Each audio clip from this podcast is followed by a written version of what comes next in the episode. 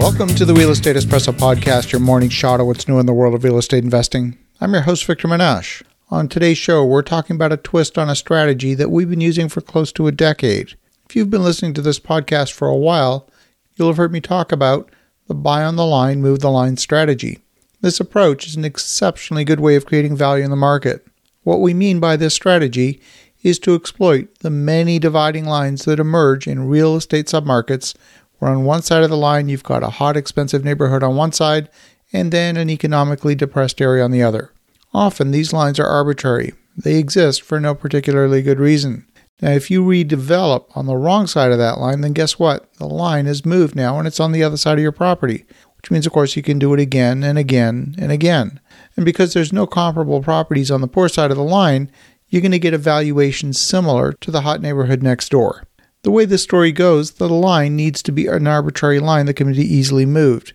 If that boundary is a hard boundary, like a municipal boundary, or a freeway, or a railway line, or a school district, then that line is going to be much more difficult to move, if not practically impossible.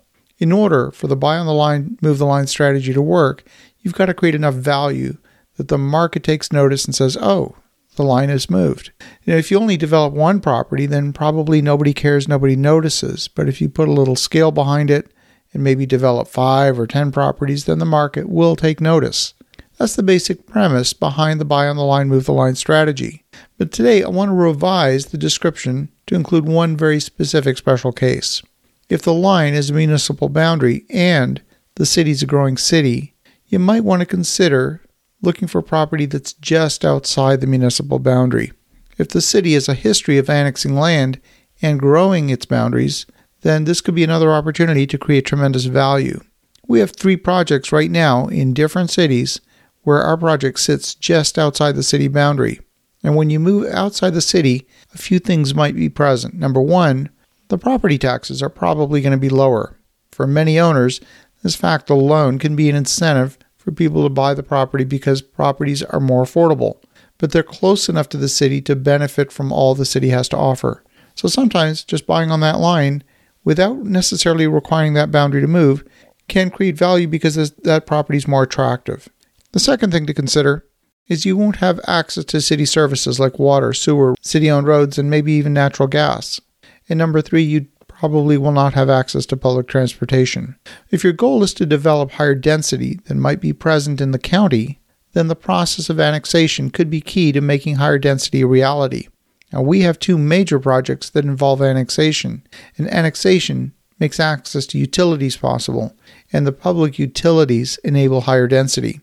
You can't build very dense housing if you're relying on underground well water and a septic system instead of the sanitary sewer. Health regulations require a large spacing between your septic system and the water well. Usually, that's a minimum of 50 feet. Most homes with septic systems are built on at least one or two acres. Inside the city, with municipal services, you can expect a density of anywhere from 3 to 15 units per acre. Yes, the taxes are higher in the city, but that's because the city is providing more services.